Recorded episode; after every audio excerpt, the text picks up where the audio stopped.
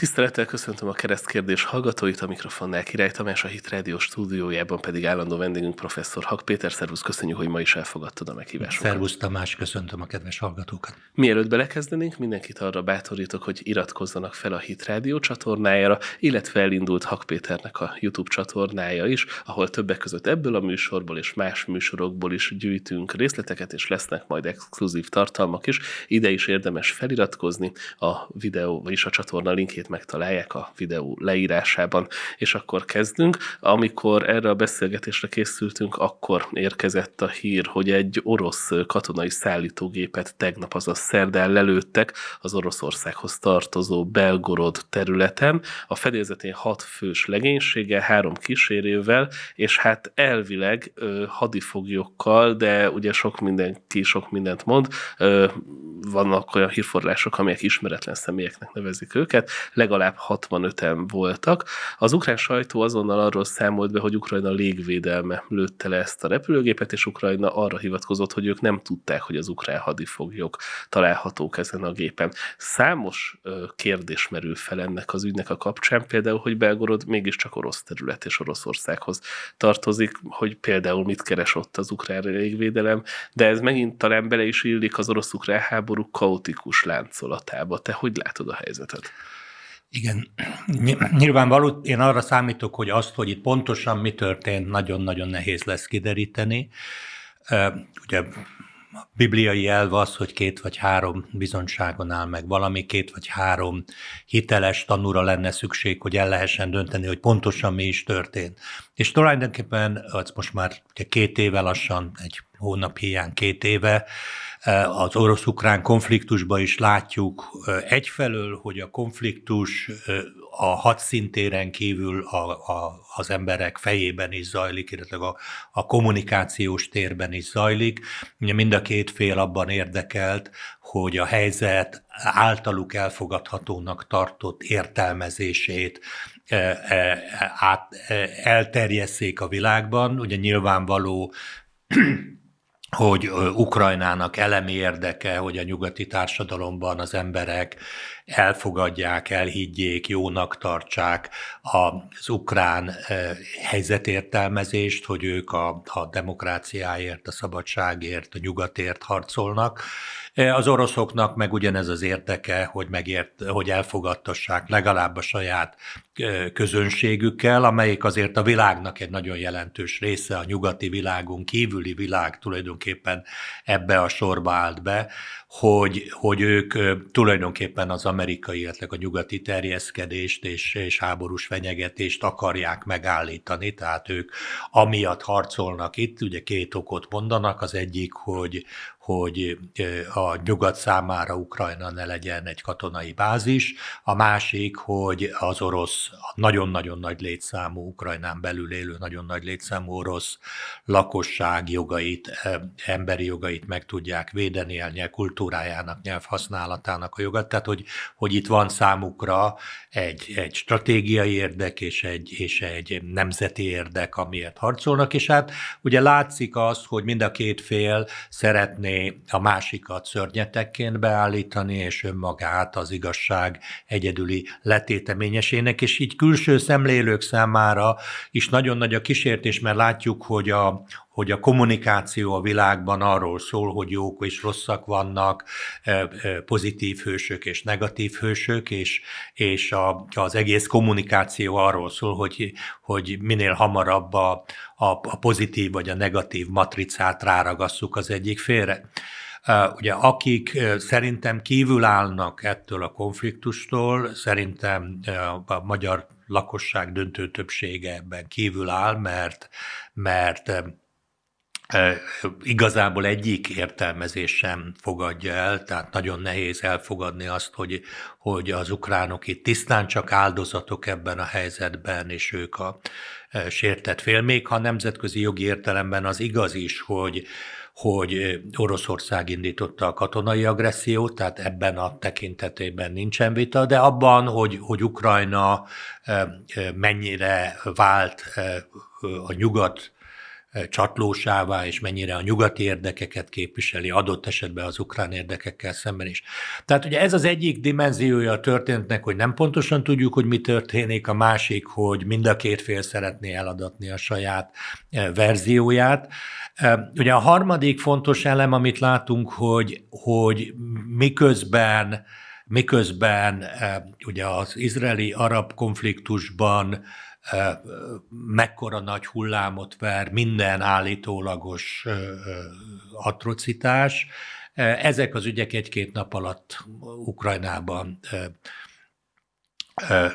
lekerülnek a napirendről. Szerintem ez a repülőgép katasztrófa is nagy eset, nagy Itt a civilek esélye. elleni támadásra gondolsz? Hát például ugye a civilek elleni támadásra hivatkozás, tehát ugye láttuk azt, hogy például éppen az ukránok lőtték Belgorodot, ahol nincsen, a városon belül ugye több mint 20 civil áldozat volt, és igazából a világot nem érdekelte. Ugyanúgy nem érdekelte annyira, hogyha amikor az oroszok tettek tettek ilyet, illetve az oroszokat ugyan megvádolják népírtással, de hát ha látjuk, hogy milyen elképesztő mennyiségű rakétát, drónt, lövedéket lőnek ki naponta az oroszok, ahhoz képest a civil veszteségek minimálisak, tehát úgy tűnik, hogy az oroszok hát nem szőnyegbombázzák a, a városokat, a városokon belül lőnek célokat, azok néha mellé mennek. Ez, ezzel nem, tehát nem mentem fel őket, csak azt szeretném állítani, hogy hogy arányaiban a civil veszteségek kevesebbek, és ugye tipikusan katonai létesítmények környékén lőszerraktárak, fegyverraktárak, szervizek, tehát olyan gyárak, ahol, ahol szervizelik a haditechnikát, ezek az elsődleges célok, tehát tudatosan, szándékosan civil objektumokat tudnának lőni, mert nagyon sok lőszerük van, de, nem, de láthatóan nem ezt teszik.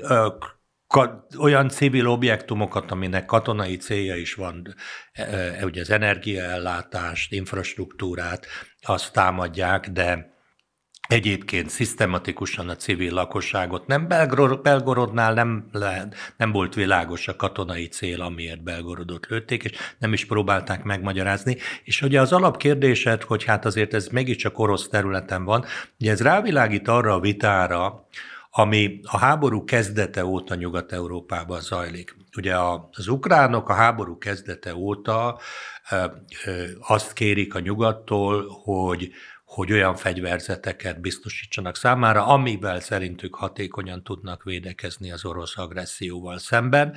És a nyugat nagyon ö, ö, egyértelműen az elején ugye azt mondta, hogy ők, ők biztosítanak védelmi fegyvereket, tehát amivel meg tudják magukat védeni. A viszonylag nagyobb hatótávolságú rakéták már ebben vita, vita témát jelentettek, és e, végül a nyugat azzal győzte meg a saját közvéleményét, hogy, hogy ezeket a fegyvereket a fronton és a honvédelem céljából fogják használni. Ugye ez a nagy kérdés, hogyha egy védekező országnak csak a saját határain belül van joga védekezni, vagy a legjobb védekezés a támadás logikája alapján mondjuk indíthat hadműveleteket, elterelő hadműveleteket, taktikai hadműveleteket más ország területe irányába. Ugye nyilván tehát részint Oroszország azt, hogy ők nem háborúban állnak, hanem különleges katonai műveleteket hajtanak végre, nekem úgy tűnik, hogy ők elsősorban ezt azért teszik, hogy, hogy, hogy, hogy elkerüljék azt, hogy a háború törvényszerűségei rájuk érvényesek legyenek, már abban az értelemben, hogy Ukrajna legitimen támadhat orosz célpontokat is. A nyugatnak az a félelme, hogy Ukrajna orosz területeket támad, az nem annyira a nemzetközi jogi aggályok, vagy hogy most joga van-e, mert valószínűleg joga van, hát nyilván látjuk azt, hogy Izrael a saját védelme érdekében mélyen behatolt a gázai övezetbe, és ha szükséges, nyilvánvalóan Libanonba is be fognak vonulni, hogy megvédjék a saját határaikat, tehát jogi értelemben erre az önvédelem keretében joguk van. A nyugat ezzel együtt fél az eszkalációtól, mert, mert mert ugye látható, hogy Oroszország is a saját akcióját részben a saját közvéleményének próbálja eladni. Részben a világ közvé, a világ velük szimpatizáló közvéleményének, nem az amerikai átlagpolgárokat vagy a nyugat-európai embereket akarják az oroszok meggyőzni, hanem, hanem indiaiakat, kínaiakat, Afrikát, Dél-Amerikát, tehát a világnak a nagyobb részét, amelyik, amelyiket látható módon az USA-nak nem sikerült a maga oldalára állítani ebben a konfliktusban. Tehát az oroszok számára ugye ez egy fontos ügy, hogy a saját a saját táborukat meg tudják tartani. Ugye az is látható, hogy az az elvárás, amit a nyugat táplált, hogy, hogy a nagy katonai veszteségek Oroszországon belül olyan helyzetet teremtenek, hogy a lakosság elégedetlen lesz Putyinnal és, és megdönti a rendszerét. Ez teljes illúziónak bizonyult a mai napig is az óriási katonai veszteségek, tehát százezres nagyságrendű veszteségek ellenére a, a nyugati közvéleménykutatók, akik valahogy tudnak Oroszországban tevékenykedni, egyetértenek, hogy töretlen Putyinnak a támogatottsága. Sőt, emelkedett is egyébként Igen. nyugati közvéleménykutatók. Igen, szerint. így van, tehát, hogy nincs, tehát a, a legkisebb esélye. Hiába mondogatják, hogy többen, több veszteségük volt, mint, mint a Szovjetuniónak Afganisztánban, de mégis, mégis az, az orosz közvéleménynek el tudja adni a saját értel, helyzet értelmezését Oroszország, és hát szövetségeseket is tudott teremteni a maga, tudott szerezni, ami, ami a nyugati világnak nagyon rossz, ugye Irán és, és, és Észak-Koreának a, a nemzetközi elszigeteltségből való ki, kiszabadítása, ugye Oroszországnak a bűne, mert ezek, ezek az államok tényleg nagyon komoly fenyegetést jelentenek a világ többi részére. Szóval ebben a, ebben a helyzetben hát egy nagyon nagy kérdés az, hogy, hogy a, hogy, hogy Oroszország, ugye, vagy a Ukrajna ha Oroszországban végrehajt ilyen akciókat, akkor az Oroszország számára nagyobb mozgásteret biztosít. Ugye láttuk azt, hogy a, a, a belgorodi bombázás után egy nagyon intenzív bombázási kampányba kezdett bele Oroszország, és, és hát ugye ezeket az ügyeket, például ennek a repülőnek a lelövését, ez, ez nagyon-nagyon nagy valószínűséggel ez rosszat fog tenni Ukrajnának a saját közönsége megnyerésében, mert, mert hogy mondjam, nem, nem minden az égben repülő tárgy legitim célpont. Ugye lám, ha a hadifoglyokat szállító repülő, vagy ugyanígy a, a, a mentő egységeket szállító repülők, azok nem legitim célpontok. Persze nyilván akkor ezeket megfelelően meg kell jelölni. Ugye itt most a vita nyilván arról szól, az oroszok azt állítják, hogy az ukránok tudták, hogy fogolycsere készül, és tudták ezt a gépet, az ukránok azt mondták, hogy őket nem értesítették erről, de hát ugye eddig az orosz légtérben az ukránok semmilyen akciót nem hajtottak végre, tehát az az orosz álláspont, hogy ő nekik nem kell minden egyes repülőjáratról tájékoztatni, elég abszurd is lenne, hogy megmondják, hogy ez a repülő civil, a, a következő három az katonai repülő, azokra lehet lőni. Szóval ilyen, ez teljesen irreális elvárás. Szóval ebből a helyzetből az ukránok nem tudnak könnyen kijönni, mert, mert hát valóban saját embereiket, úgy tűnik jelen pillanatban, hogy saját embereiket lőtték le. Ugye felmerül a kérdés, hogy akkor ez most egy terrorcselekmény, vagy egy hiba, egy tévedésből származó hiba. Valószínűleg soha nem tudjuk meg az igazságot, vagy nagyon nehéz, de sok ilyen, ugyanilyen történet van az északi áramlat felrobbantásától kezdve, számos ugyanilyen határ átlépéses, tehát a, amikor, amikor elmosódnak a határok a között, hogy ez most egy tudatos ö, provokáció, vagy megtorló hadművelet, vagy, vagy tényleg terrorakció, vagy egy rossz katonai döntésből adódó technikai hiba? Én az utóbbira, az utóbb, bocsánat, Az utóbbinak látom nagyobb esélyét, mert, mert, mert hogy mondjam, az ukránok részéről ez egy, ez egy abszolút öngól. Tehát azt, hogy ők, ők ukrán vagy orosz légtérben lelőnek egy repülőt, amiről nem tudják pontosan, hogy mi, az lehet, hogy hírszerzési hiba, lehet, hogy katonai hiba. Ugye ugyan, ugyanilyen súlyos hiba volt annak idején, amikor az orosz dominancia Donbassból, még ugye a háború előtt, a Donbassból ugye egy, egy holland repülőt lőttek le, valószínűleg orosz fegyverekkel, orosz párti, eh, ukrán, eh, vagy tehát a, a Donbassi eh, orosz nacionalisták. Ugye az sem tudatos, az biztos, hogy nagyon rosszat tett nekik, az sem egy tudatos akció volt, tehát ez valószínűleg egy hiba, de hogy ezeknek a hibáknak Éppen amiatt van nagyon nagy katonai jelentősége, hogy a, hogy a, a támogatási hajlandóság, ami amúgy is ingatag jelenleg, ugye egyre több olyan amerikai és nyugat-európai labban, amelyek a háború első időszakában feltétel nélküli támogatói voltak a nyugati segítségnek, egyre több helyen jelenik meg az, hogy ö, hogy hát békét kellene kötni, megállapodásra kellene jutni, területeket kellene, területekről kellene Ukrajnának lemondani.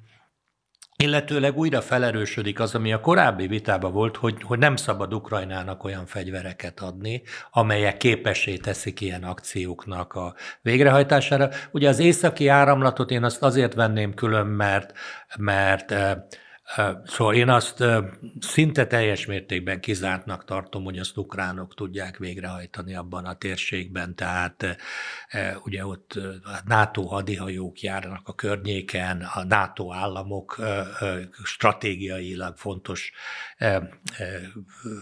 infrastruktúrái húzódnak, ugye ott nem csak a földgázvezeték, hanem, hanem internetet biztosító kábelek is mennek ebbe a térségbe, szóval az, hogy, hogy ukránok egy csónakkal odaeveznek és lemennek több száz méter mélyre.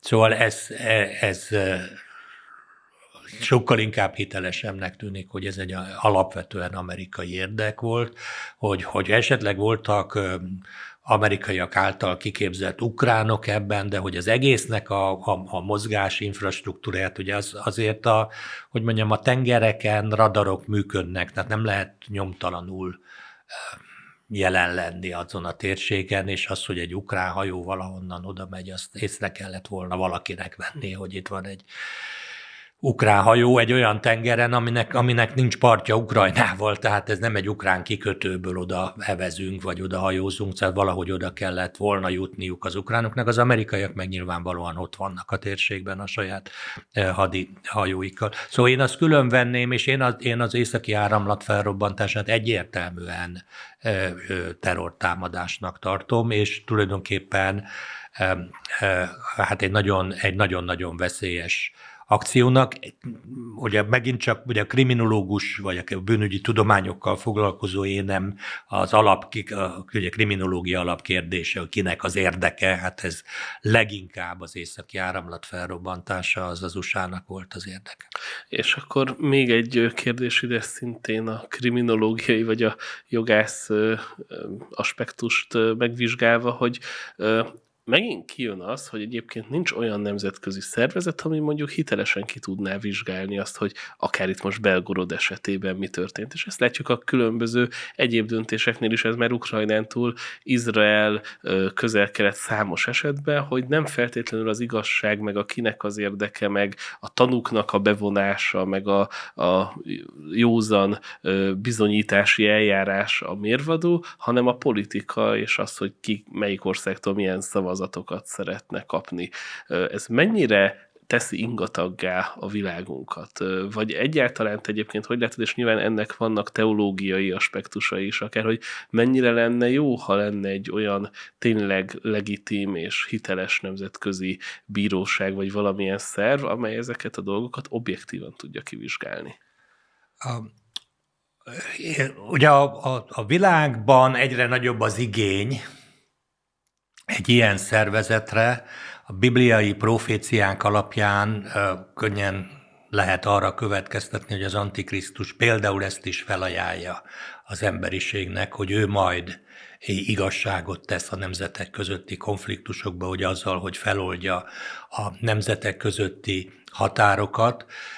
Én azt gondolom, hogy ennek a világnak van bírája a Biblia alapján, az az, élő Isten, amelyik a, a világkorszak végén ítéletet fog mondani. Tulajdonképpen ugye az a törekvés, hogy a, a világban az ember legyen az ítéletmondó, az, az mégpedig olyan alapokon, ami ellentétes sokszor Isten igével, ez, ez nem az Istentől rendelt terv a világ számára. A, fognak emberek ítélkezni, Jézus azt mondta a tanítványainak, hogy ti fogtok ítélkezni majd a világon, a világ, abban a világkorszakban, amikor, amikor a messiás uralma megvalósul itt a Földön, de addig, addig azért a nemzetek szintjén ezeket a konfliktusokat lehet kezelni, és kétségtelenül, hogy a, a, a hogy a fegyveres önvédelem joga a nemzeteket megilleti, és ezért, ezért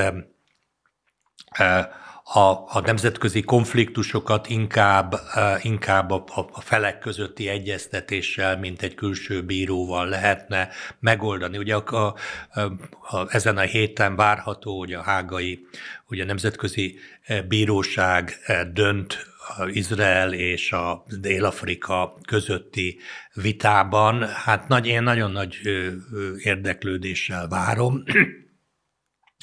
A, ugye élőben közvetítették a vitákat, hát ebben a kérdésben el fog dőlni, hogy a tények vagy az ideológiai Te mit vársz egyébként, vagy mire számítasz?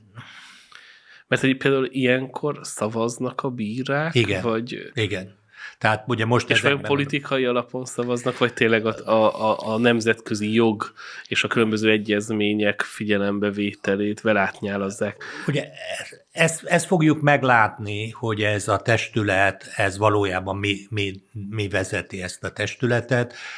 Ugye aki hallgatta a az érveléseket a mind a két fél részéről, az látja azt, hogy, hogy, hogy az izraeli jogászoknak nagyon konkrét és nagyon egyértelmű tény, ténybelileg alátámasztott és jogilag alátámasztott érvei voltak.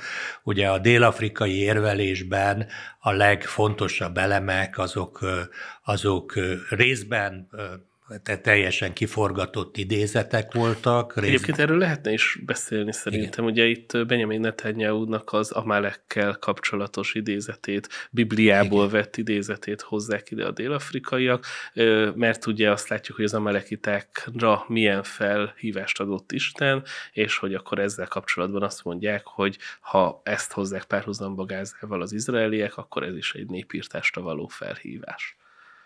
Igen, ez volt az érvelés, de ugye a Netanyahu-nak abban a beszédében ugye elhangzott ez a bibliai hivatkozás, hogy emlékez Amálekre, ugye ez a, a bibliai történetnek az alapja, hogy az amálekiták akkor támadtak rá az Egyiptomból kivonuló Izraelre, amikor az gyenge állapotban volt, a kiszolgáltatott állapotban, és, és ugye ezért, ezért a bibliai képes beszédben Amálek, mint a, a, a hogy mondjam, az aljas módon támadó ellenség képe jelenik meg, és szerintem ez a kép, amit uh, itt Netanyahu miniszterelnök használt, ez reális, mert, mert uh, hát egy ünnep idején, a, ugye a Tóra örömének, az ünnepének a napján tulajdonképpen mindenfajta izraeli provokáció nélkül támadtak, és egy, hát egy súlyos népírtást követtek el.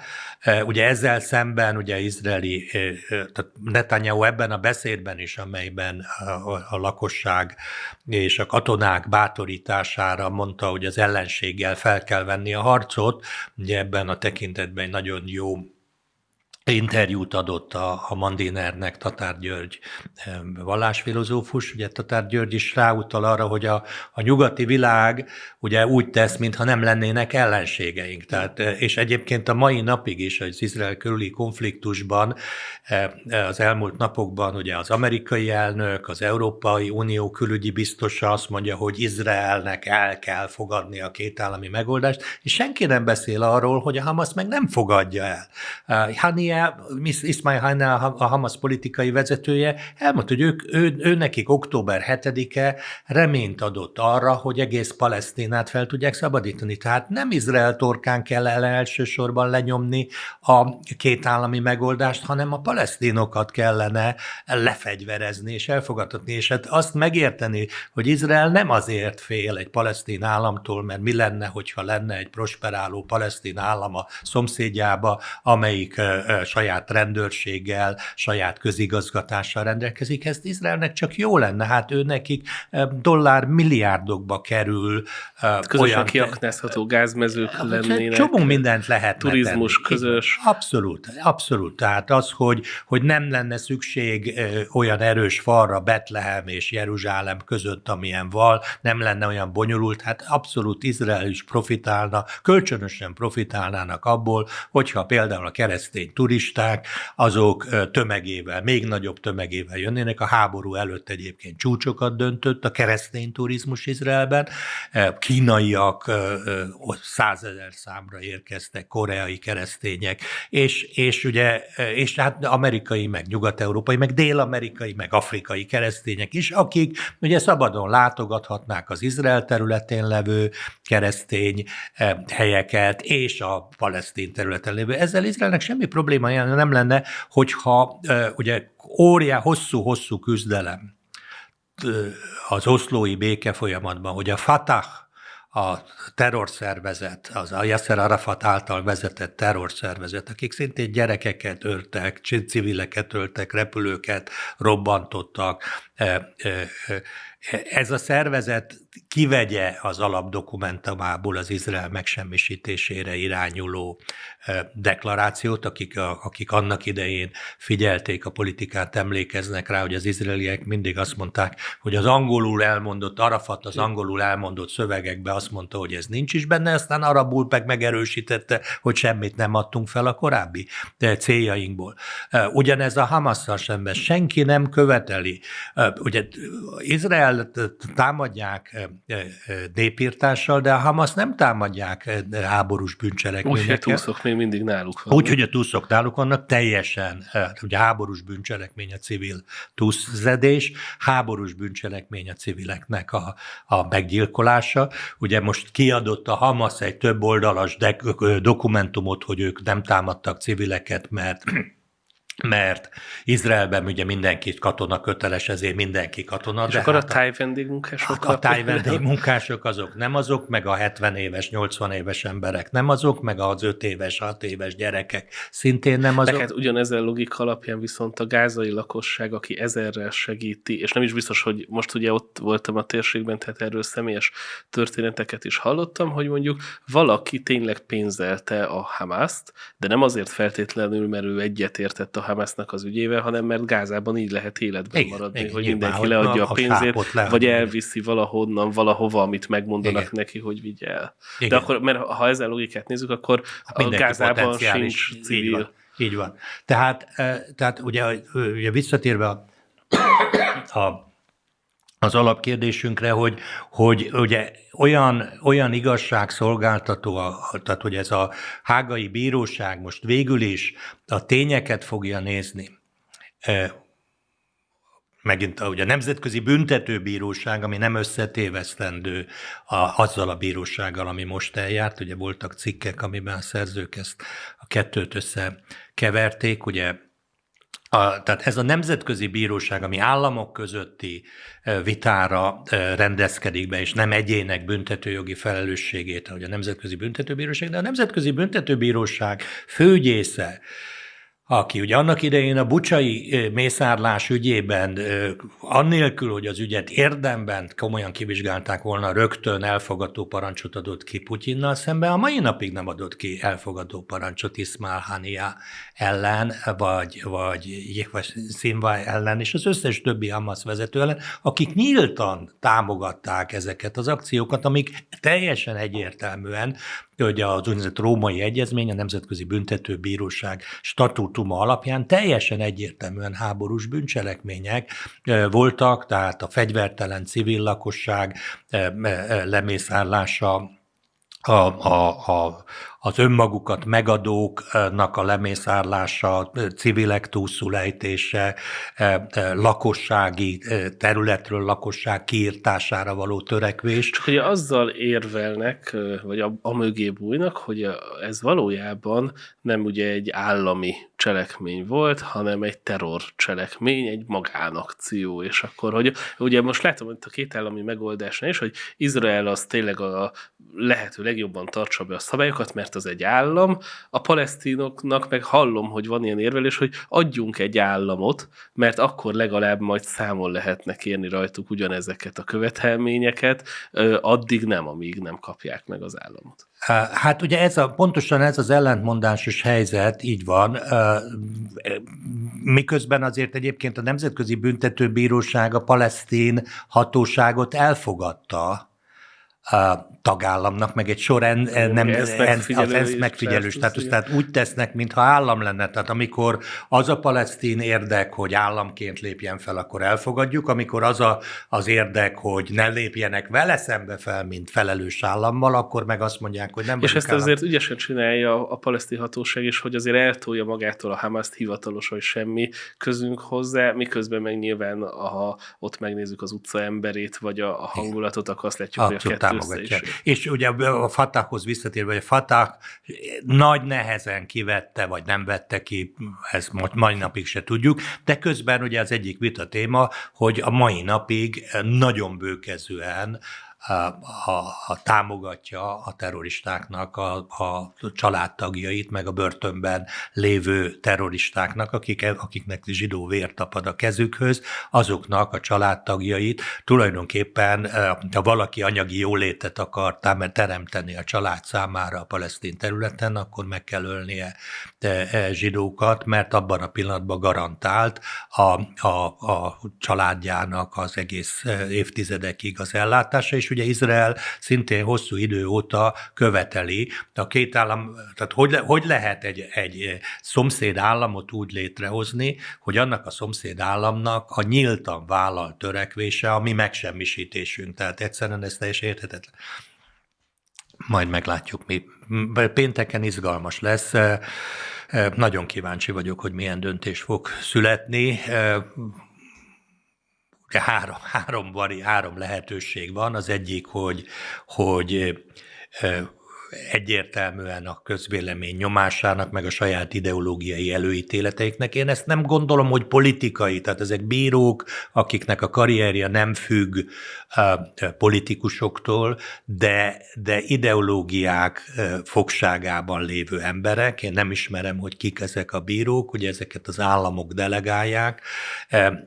Van egy előítéletük, van egy elképzelésük, hogy ebben a tekintetben az, ami a nyugati egyetemeken, amerikai egyetemeken történik, és a nyugati értelmiségben történik, főleg baloldali értelmiségben, az egyáltalán nem ad okot optimizmusra, tehát benne van az a lehetőség, hogy, hogy ezek az emberek eleve egy, egy, például elfogadják azt a, azt a helyzetértelmezést, hogy Izrael egy, egy gyarmatosító hatalom, és hogy ő, ő felel mindazért, ami Gázában volt, és, és ugye egyszerre vádoljuk azzal, hogy ő beavatkozik, meg azzal, hogy nem tartja fenn a rendet. Egyszerre vádoljuk azzal megint csak Borrell úr, európai külügyi biztos, e, ugye azt állítja, hogy, hogy e, az izraeli kormány pénzeli a Hamaszt, e, miközben azzal is vádolják, hogy, hogy nem engedik át a pénzeket nekik, és ezzel akarják az, a közigazgatásukat megfojtani.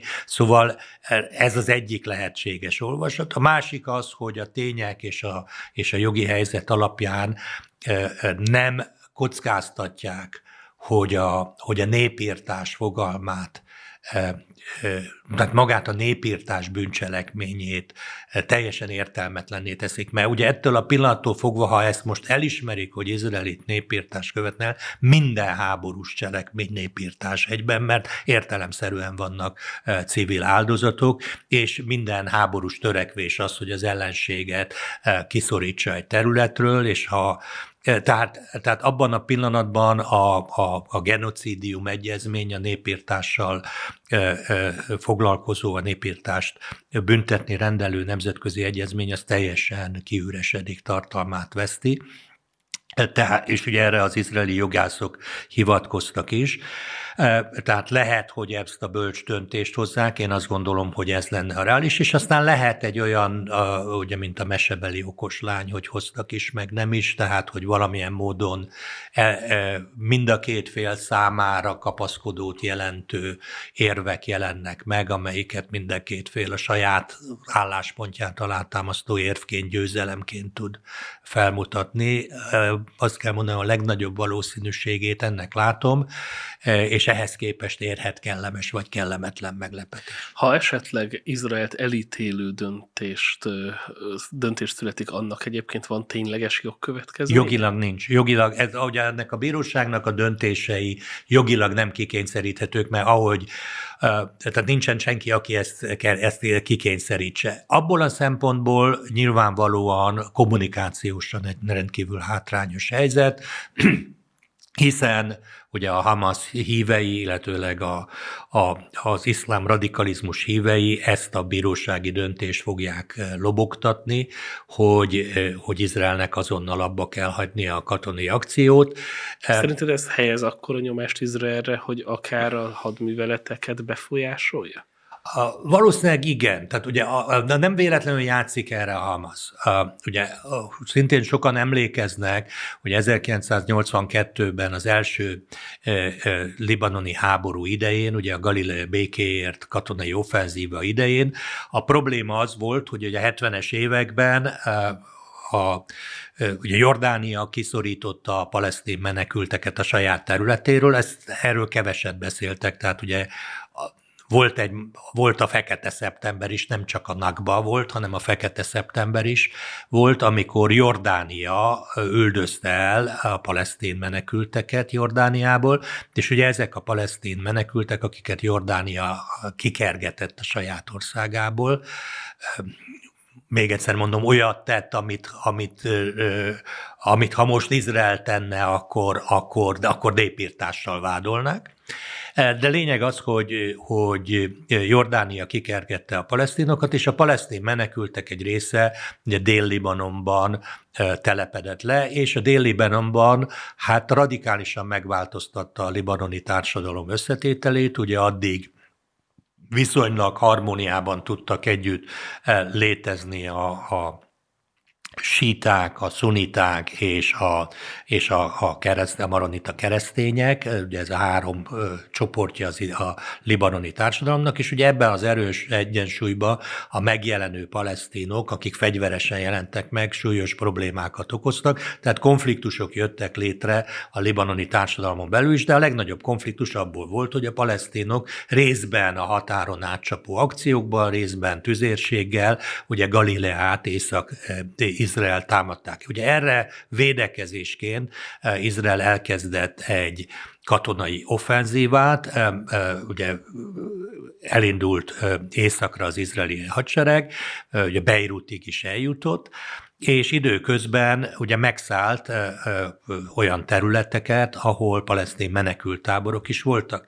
És két ilyen menekültáborban a libanoni keresztény milíciák tehát nem Izrael, hanem a libanoni keresztény milíciák hát vérengzést rendeztek, ez kétségtelenül, ez egy súlyos háborús bűncselekmény volt. A menetkült táborban lévő nőket, gyerekeket mindenkit lemészároltak, több száz vagy talán több ezer civil áldozattal.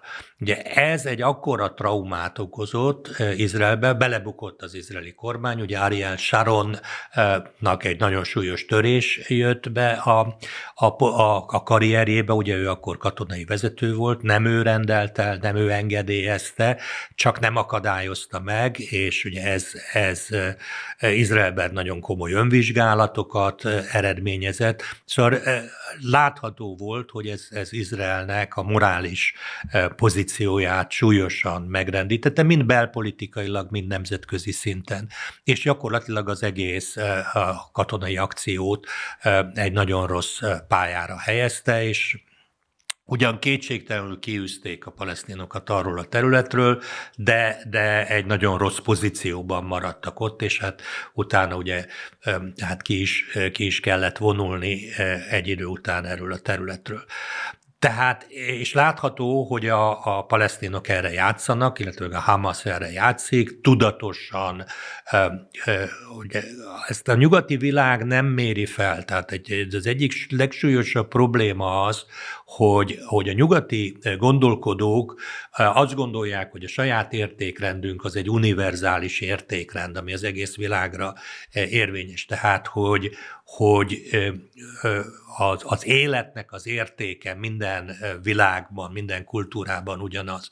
Ugye normális európai politikus nem tenne olyat, amit a Hamas tett, gyakorlatilag akár tetszik, akár nem Gáza, praktikusan élhetetlenné válik. Tehát ugye itt most beszélgetnek arról, hogy ki fogja kormányozni, de az, az is kérdés, hogy mit fog valaki kormányozni, mert ott, ott valószínűleg hát hosszú évekig emberek százezrei sátorokban lesznek kénytelenek élni, mert a, a, ugyan az infrastruktúra gyakorlatilag lerombolódott, és, és az a probléma, hogy ugye katonailag védhető minden egyes olyan épület megrongolása, ahol fegyvereket tárgyalt, tároltak, ahonnan katonai akciókat hajtottak végre, és ez megint csak, hogy nem kell az izraeli híreket nézni, nézze meg valaki az Al Jazeera-n, ugye ők nagyon próbálják ugye hősként bemutatni a Hamas terroristákat, és jól látható, hogy lakóházakból lőnek, civil ruhában eh, lőnek a Hamas terroristák, tornacipőben, melegítő nadrágban eh, harcolnak, és addig, addig katonák, amíg a kezükben van az RPG, aztán eldobják, és már a következő percben civilek lesznek. Tehát ez a, ez a küzdelem, ez gyakorlatilag eh, ugye Gázát élhetetlenné teszi, és hogyha az arab világ akármennyi pénzt belefektet, akkor is még évek, amíg újra élhetővé válik ez a, ez a térség, de valószínűleg a, a, a Hamas vezetői a romok tetején kitűzik a győzelmi zászlót, hogy ők lám nyertek, és ugye ezért tulajdonképpen a törekvésükbe, és, és bizonyos szempontból igazuk is lesz, mert mert a, a Hamasnak a katonai akciói, vagy ezek a terrortámadásai elérték azt, hogy hogy büszkén a felszínre jöttek a világban a zsidókat kiírtani akaró iszlamisták, meg nácik, meg, meg, meg baloldali, ugye zöldfasiszták, meg... Egyébként meg. a baloldali az neked újdonságot jelent? Hát nem, nem. Ugye az európai baloldal hagyományosan Izrael ellenes volt az elmúlt évtizedekben. Tehát mindig is az, az, az elmúlt évtizedekben végig Izrael számára az európai politikában az volt az előny, hogyha jobboldali kormányok voltak hatalmon. Ugye Magyarországon ez, ez hosszú ideig fordítva volt, ugye Magyarország ebből a szempontból az izraeliek számára egy különleges helyzet volt, ahol a baloldal volt inkább Izrael párti, és a jobboldal mondjuk a 90-es években Izrael ellenes. Ugye te de voltál azért az akkori baloldalon országgyűlési képviselő, mennyire volt ez vita így a belső körökben? Ez nem volt annyira vita, azt azért látni kellett, hogy ugye a baloldali külpolitikai, és mind a külpolitikusok, mind a külpolitikai szakértők, azok alapvetően azért arab pártiak voltak, de, de viszonylag nagy létszámban voltak ugye baloldali politikusok között olyanok, akik, akik személy szerint Izrael barátok voltak, és ez döntött el. De én, tehát én emlékszem rá, hogy 1996-ban, amikor ugye a hídgyülekezete, ugye a Jeruzsálemi évfordulón Dávid uralkodásának évfordulóján egy nemzetközi konferenciát szervezett, Jeruzsálemben, akkor ugye eljött magyar politikus, a külügyminisztériumi államtitkár, akit, aki ott szerep jelen volt ezen a konferencián, beszédet is mondott, és utólag a, a szocialista minisztere az szőnyek szélére állította ez emiatt, hogy hát, hogy ez mennyire rossz lépés. Ugye akkor alakult a palesztin hatóság, abban az idő, pont azokban a hetekben, hónapokban, és, és, és a, ugye a magyar külpolitika, hát a külpolitika elemzői is, hát a döntő többségük akkor Moszkvában tanult külpolitikát, és a közel-kelet történetét arabul tanulta tehát, és az arab volt a közel-keleti politikai nyelv, meg az orosz. E, tehát ebben az értelemben a, a baloldal, most a szocialistákat mondom a 90-es években, az, az a, a, a korábbi moszkvai álláspont, tehát ugyanazon a pályán haladt, ami a Van ez a marxista felfogás, hogy az elnyomottakat segíteni kell, és akkor a palesztinok lettek hirtelen az elnyomottak, és akkor mellé. Tehát, hogy lehetett érzékelni egy ilyen tendenciát is, nem? Illetőleg nem, ugye azt lehetett tudni, hogy, hogy ugye Nyilván a mai napig is igaz, hogy az egész közel-keleten a nyugat számára egyetlen megbízható szövetséges van az Izrael. És egyetlen szalonképes szövetséges is van, tehát ugye kétségtelen, hogy izraeli politikában is fura dolgok vannak, de... De, de nem darabolnak fel de újságírókat. Szó szerint ugyanezt akartam mondani, így van, hogy a kritikus újságírókat nem daraboltatják fel, és így tovább, és így tovább, de, de e, tehát a nyugatnak óriási szüksége volt Izraelnek, és a Szovjetunió ugye a saját érdekeit fenyegetve látta, hogy a Szovjetunió jó hamar felismerte. A Szovjetunió ugye, amikor az Izrael megalakult, még az ENSZ-be támogatta Izrael megalakult, alakulását, mert abban bízott, hogy egy szövetséges lesz. Erre minden oka megvolt, hiszen Izrael államának első politikai vezetői, azok mind kommunisták, meg szocialisták, szociáldemokraták voltak, materialisták voltak, ateisták voltak, Kétségtelenül voltak vallásosak is, de ők abszolút nem voltak politikailag meghatározók. Ugye ez a Menahem Begin vezette Likud 70-es évekbe került hatalomra és hozott létre fordulatot. Szóval légy, egyébként a, ugye Begin is belebukott a, a libanoni háború ügyébe. Tehát ezért, ezért a, a nyugati, tehát a, a, a, a szovjetek számára ugye Izrael egy stratégiai tüske volt a közel-kelet térségében. Ugye volt még egy ilyen szovjet állam, hogy Lib- Líbia, Líbia, Egyiptom, Szíria, Irak egy nagy, egy hatalmas nagy arab egységállamot hozzanak létre, de, és ez, ezek mind marxista alapon, tehát mind, ugye, mind mind marxisták voltak egyébként, a, hogy az, a, a, a, a Fatah is marxista vagy kommunista alapon szerveződött, a Szovjetunió finanszírozta és tartotta fent, csak a 90-es években jöttek rá az, az iszlám gyökereikre, és kezdtek el más irányba érvelni. Akkor végezetül egy utolsó kérdés, te is hivatkoztál Tatár Györgynek a Mandineren megjelent interjújára, ami tényleg egy nagyszerű interjú, és ajánljuk is a hallgatóknak, hogy olvassák elő. Többek között arról beszélt, hogy nem vagyok jós, de félek, szerintem szörnyű káosz és belháborúk után Európa különböző civilizációjú szigetekre bomlik szét, talán ezek majdani újraegyesítése nyomán egyszer újra kezdődhet a saját története, és elég pessimista, meg kihúzanító szavak ezek. Te mennyire tudsz ezzel egyetérteni? Egyébként itt arra a kérdésre válaszolt, hogy milyen hatással lesz az iszlám hosszú távon Európára. Uh-huh. Én, én nagyon, én is őszinte jó szívvel tudom a, a kedves hallgatóknak ajánlani ezt az interjút. Tatár György az egyik legokosabb magyar filozófus, aki, aki nagyon reálisan látja az eseményeket, és azt kell mondanom, hogy bibliai értelemben, vagy a bibliai proféciák értelmében szerintem e, e, a, a, összecseng a bibliai proféciákkal, amit mond. Ugyan a Biblia a perspektívikusan a világ számára egy nagyon harmonikus, ezeréves időszakot vetít előre, és, és ez mindannyiunk számára reménységet ad. De a mostani állapot és az ezeréves királyság létrejötte közötti időszakot maga a Biblia is egy nagyon zavaros időszaknak írja le.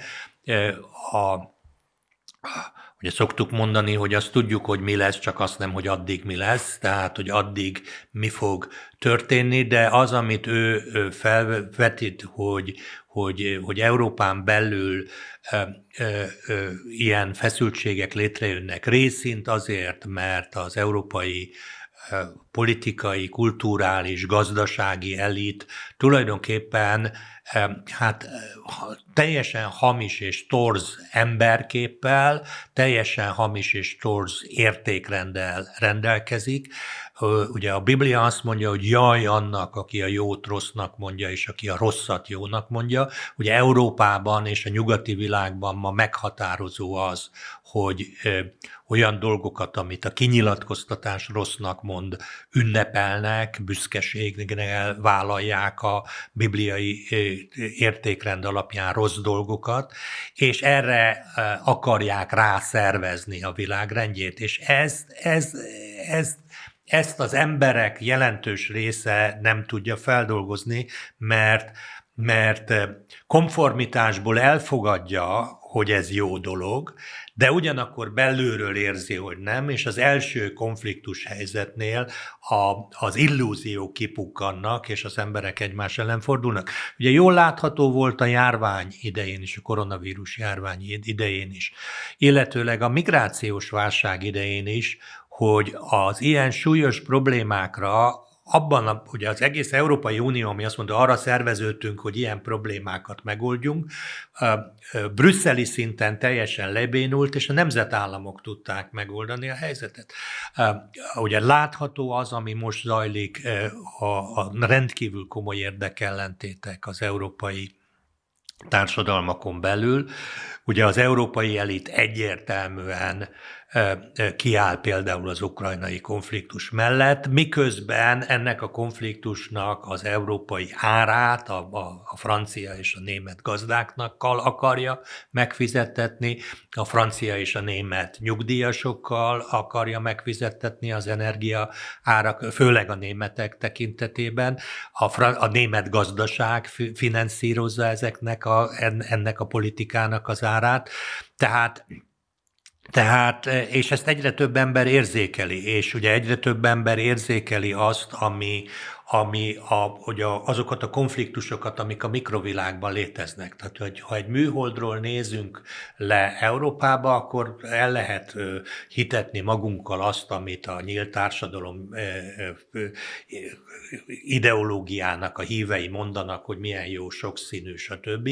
De abban a pillanatban, ha lemegyünk a mikroszintre, látjuk, hogy egyszerűen nem működik a kultúrák harmonizálása, és nem csak az új bevándorlók és a, és a az őslakosok között, hanem a régen itt lakó, de, de nem integrálódó társadalmi csoportok. Ez ugye mind Franciaországban, mind eh, Németországban, mind Hollandiában, mind Svédországban tulajdonképpen ezek a nemzetek eh, ketyegő bombákon ülnek, és, eh, és látható Franciaországban elég, elég egy, egy rosszul sikerült rendőri akció, ahol vagy akár jól sikerült, mert a rendőr tényleg jogosan önvédelemből lelő valakit, abban a pillanatban ugye eh, fel, felgyulladnak az utcák. És Tamás, ugye ez az igazi nagyon nagy probléma, ugye ez összefüggenek a Hamas és például a nyugati és amerikai városokban lévő fosztogatások között. Tehát ha elhiszi a világ azt, hogy bárki, akit bármilyen vélt vagy valós sérelem érhet, az reagálhat úgy arra, hogy csecsemőket öl meg, asszonyokat erőszakol meg, e, e, e, lemészárolja a fogjulejtett ellenségeit, és, és megkínozza a foglyokat. És vagy kifosztja a boltokat. Ugye látjuk azt, hogy, hogy hogy Amerikában 15-20-30 fős csoportok berontanak a luxusáruházakba, és elviszik onnan a luxuscikkeket, és felállnak amerikai politikusok, és azt mondják, hogy ezek az emberek azért teszik, mert éheznek, és ettől kezdve legális, amit mond, ebben a pillanatban felbomlik a rend, és a, és a, a, a közösségek, a társadalmi közösségek a saját kezükbe akarják venni a megoldást. Ugye látjuk azt Amerikában is, és Európában is, hogy, hogy az emberek elkezdenek azon gondolkodni, hogy hogyan védjék meg magukat.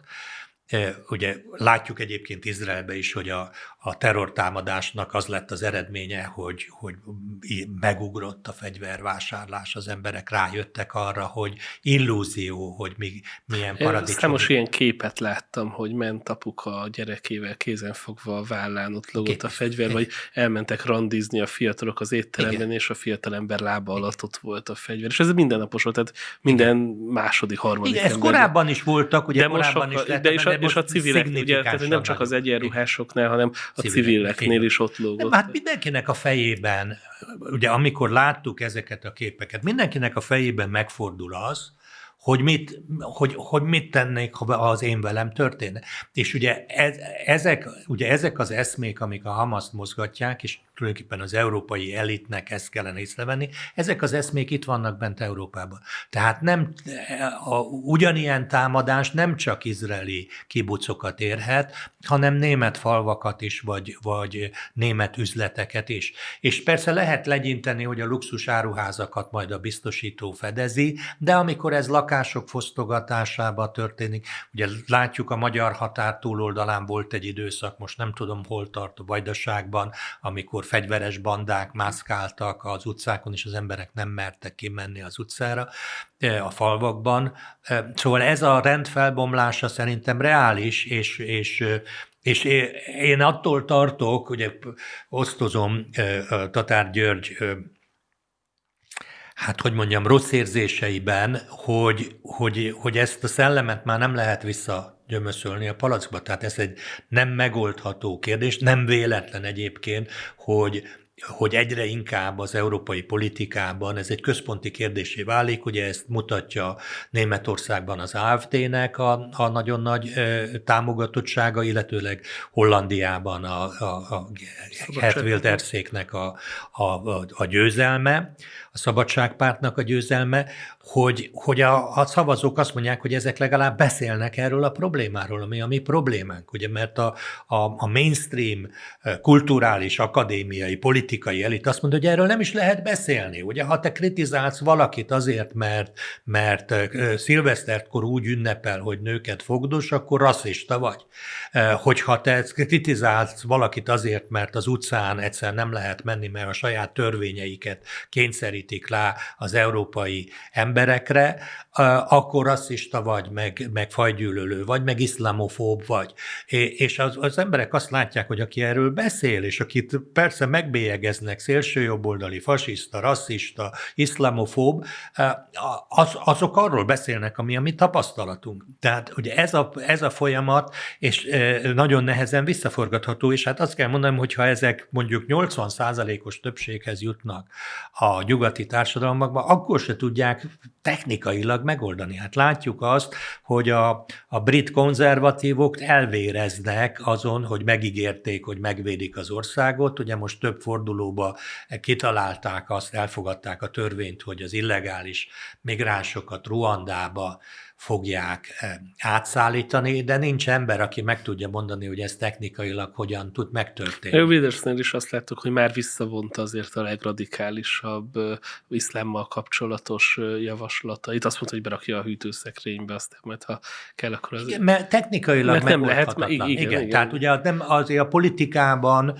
az egy alaptörvény, hogy, hogy hát hogy mondjam, lehet ígérni, ezt most nem úgy mondom, hogy jó, hogy ezt csinálják a politikusok, csak a gyakorlat mutatja, mutatja, hogy szóval az ígéreteknek hát valamilyen realitás alapjának kell lenni. Most az az ígéret, hogy, hogy, hogy kiűzzük az országból az illegális migránsokat, ez megoldható, ha vannak kétszázan.